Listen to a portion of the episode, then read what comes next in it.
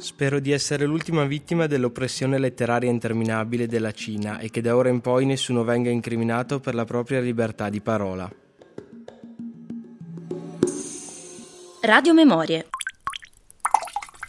Un programma organizzato da ACLI Trentine con il sostegno degli uffici politiche giovanili del Comune e della Provincia Autonoma di Trento, della Fondazione Caritro e del CSV Non Profit Network. Radio Memorie, giovani microfoni raccontano volti di pace e i loro sogni persi nella storia.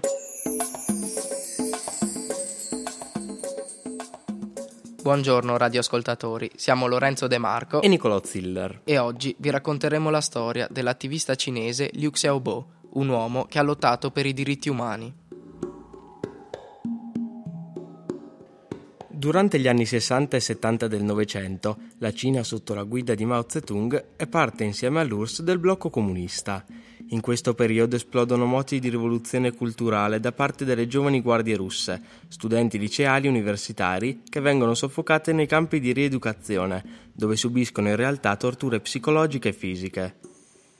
Negli anni Ottanta, invece, con la presidenza di Deng Xiaoping, la società cinese cambia completamente. Si ricreano le disparità economiche fra classi, si importano tecnologie e si crea una sorta di libero mercato aperto verso l'estero ma la modernizzazione non interessa l'apparato burocratico e governativo del paese e ciò porta ad alcune proteste pacifiche di studenti. Caso eclatante l'episodio di piazza Tiananmen, dove l'esercito attua un massacro di manifestanti. Questo è un grave colpo per i rapporti col resto del mondo con la Cina. Liu Xiaobo nasce a Changchun, nella provincia cinese nord-orientale di Jilin, ed è educato alla religione cristiana. Dal 1969 al 1973 vive con il padre nella Mongolia interna e dopo essere tornato nella terra d'infanzia si occupa di lavori manuali e sposa Liu Xia, un attivista per i diritti umani come sarà lui. Consegue la laurea di primo livello in letteratura all'Università dello Jilin nel 1982 e la laurea magistrale all'Università di Pechino nel 1984 Dopo la laurea ottiene il dottorato all'Università Normale di Pechino nel 1988. Ha in seguito avuto altre esperienze professionali in ambito universitario, data la sua brillante carriera negli studi. Nell'ottobre 1996 è condannato a scontare tre anni in un campo di rieducazione, Laogai, per disturbi alla quiete pubblica. Dopo le sue critiche al Partito Comunista, nel 2007 Liu è portato in un carcere dove viene interrogato su alcuni suoi articoli, apparsi su siti web stranieri. A causa delle sue idee, l'8 dicembre 2008 Liu Xiaobo è arrestato nuovamente. Inizialmente è detenuto in un luogo segreto. L'arresto viene formalizzato solo il 23 giugno 2009 con l'accusa di incitamento alla sovversione del potere dello Stato. Dopo un anno di detenzione, il 23 dicembre 2009, si svolge il processo e il 25 è condannato a 11 anni di prigione e a 2 di interdizione dai pubblici uffici. La sentenza viene poi confermata in appello l'11 febbraio 2010. Ammalato di cancro al fegato, Liu Xiaobo chiede di uscire dal carcere. Quando la malattia entra nella fase terminale, il governo autorizza il trasferimento del dissidente in una struttura ospedaliera. Liu Xiaobo muore in ospedale a Shenyang, nel nord-est della Cina, il 13 luglio 2017. Per la prima volta dal 1939 un dissidente insignito del premio Nobel è lasciato morire da detenuto.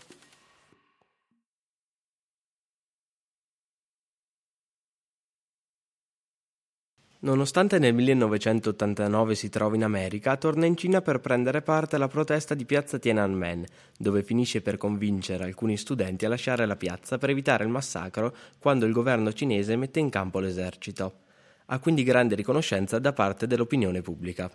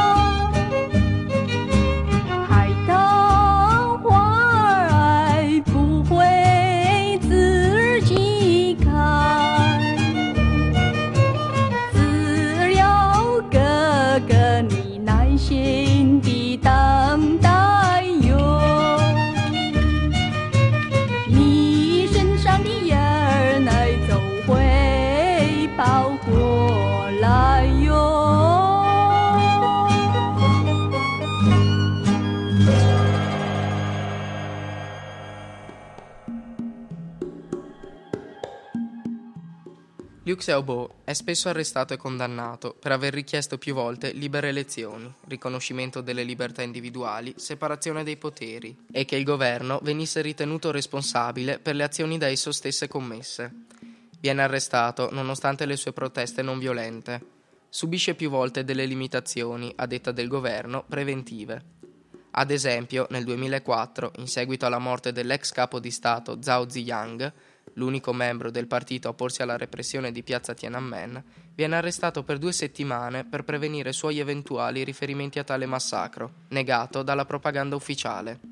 In Cina i suoi scritti non possono circolare e il suo nome è stato addirittura censurato.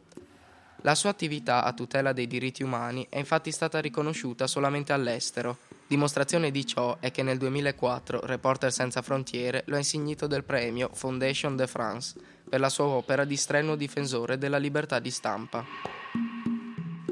Liu Xiaobo è a favore dell'introduzione di riforme sociali, religiose e politiche per la Cina e la sua società. I suoi principali obiettivi sono una nuova Costituzione, la separazione dei poteri, una democrazia legislativa, l'indipendenza del potere giudiziario il garantire i diritti umani, oltre che altri punti che spaziano dal settore ambientalista a quello sociopolitico. Il suo lavoro più importante è la promozione di Charta 08, un manifesto pubblico scritto come appello a libertà di opinione, al rispetto dei diritti umani e a favore delle elezioni democratiche. Si ispira a Charta 77, redatta negli anni 70 dai dissidenti cecoslovacchi, i quali criticano il governo del proprio paese, poiché non avrebbe rispettato i diritti umani. Il documento, ottenendo oltre 10.000 adesioni, viene dichiarato dallo Stato un attacco alla sovranità e di conseguenza illegale, con pesanti conseguenze per tutti i firmatari, Liu in primis, che viene fatto arrestare poco dopo la pubblicazione. Nonostante la sua lunga battaglia per i diritti umani, è sempre considerato un personaggio controverso per certi suoi ideali o affermazioni, come quella rilasciata durante un'intervista.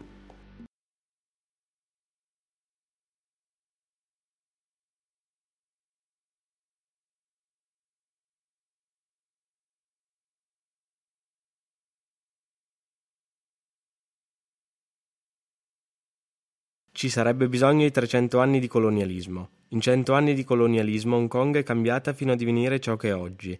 Data la grandezza della Cina, ovviamente, ci vorrebbero 300 anni per trasformarla in quello che Hong Kong è oggi, e ho dei dubbi che 300 anni siano abbastanza.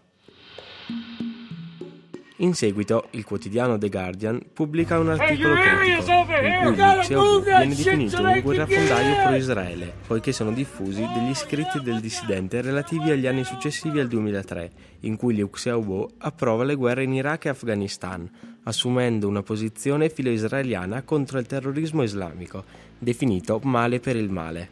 Comunque, tralasciando le controversie, rimane uno dei volti di pace più importanti dell'epoca moderna.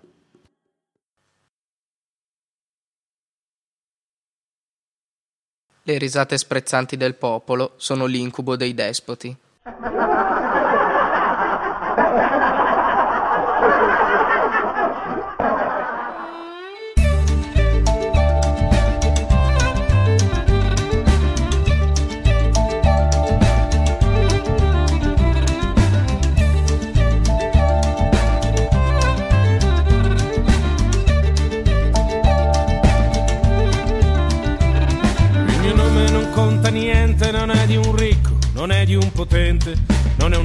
Altisonante di una famiglia importante.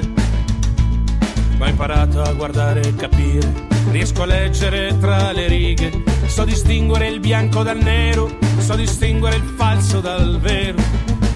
E so che il tempo vi cancellerà,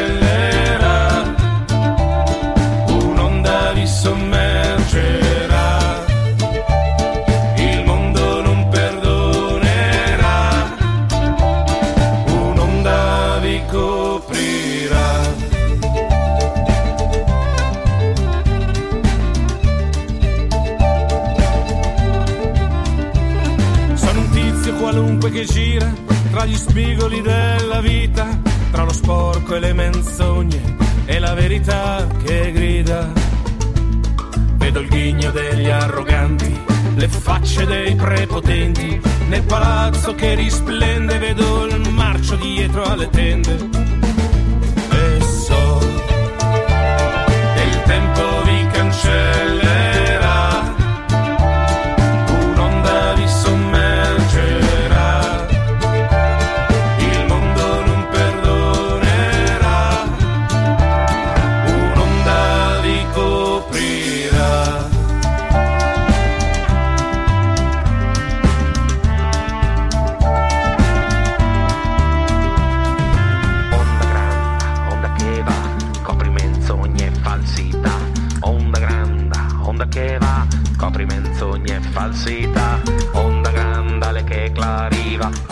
Fresca, clapules la riva, onda grande che bagneda, acqua fresca, clapules la strada.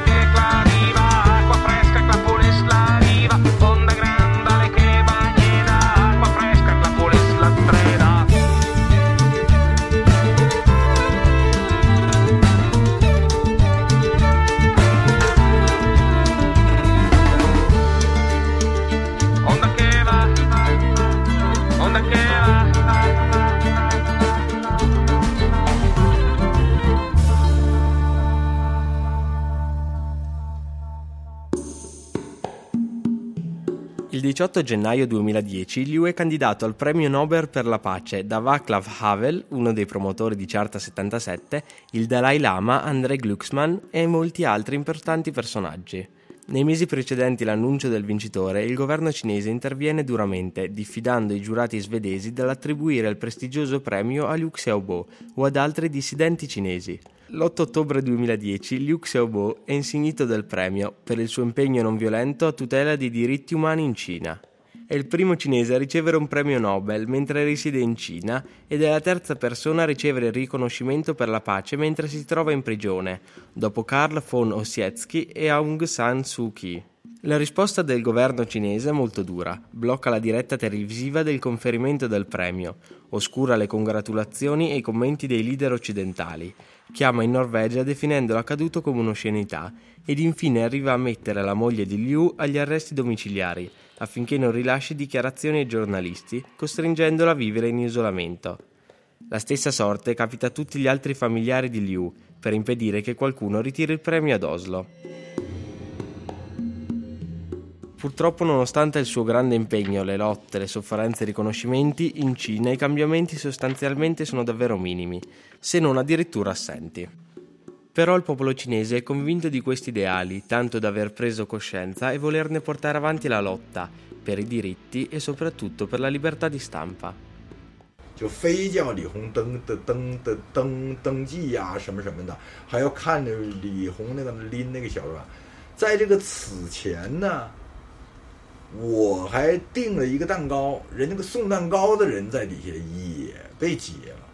那我我下去就跟他吵，然后那个警察居然居然跟我说什么呢？说的特可笑，就说这是为了你的安全。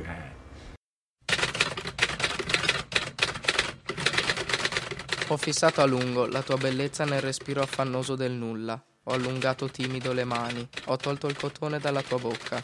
Le dita rigide e gelide toccano le tue labbra ancora morbide. Nel buio che neppure la baionetta riesce a fendere. È il tuo sangue l'unico bagliore. Ha bruciato la tua anima.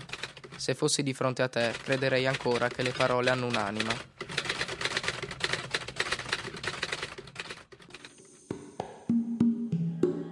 Il tempo a disposizione è finito, vi ringraziamo per l'ascolto sperando di avervi intrattenuto al meglio. Da Nicolò E Lorenzo. è tutto, vi auguriamo un buon proseguimento. Radio Memorie, un programma di ACLI Trentine, Associazione 46esimo Parallelo, Forum Trentino per la Pace e i Diritti Umani, Studio d'Arte Andromeda, USPID, Samba Radio e Radio Trentino in Blu. Con il sostegno degli uffici politiche giovanili del Comune e della Provincia Autonoma di Trento, Fondazione Caritro e CSV Non Profit Network.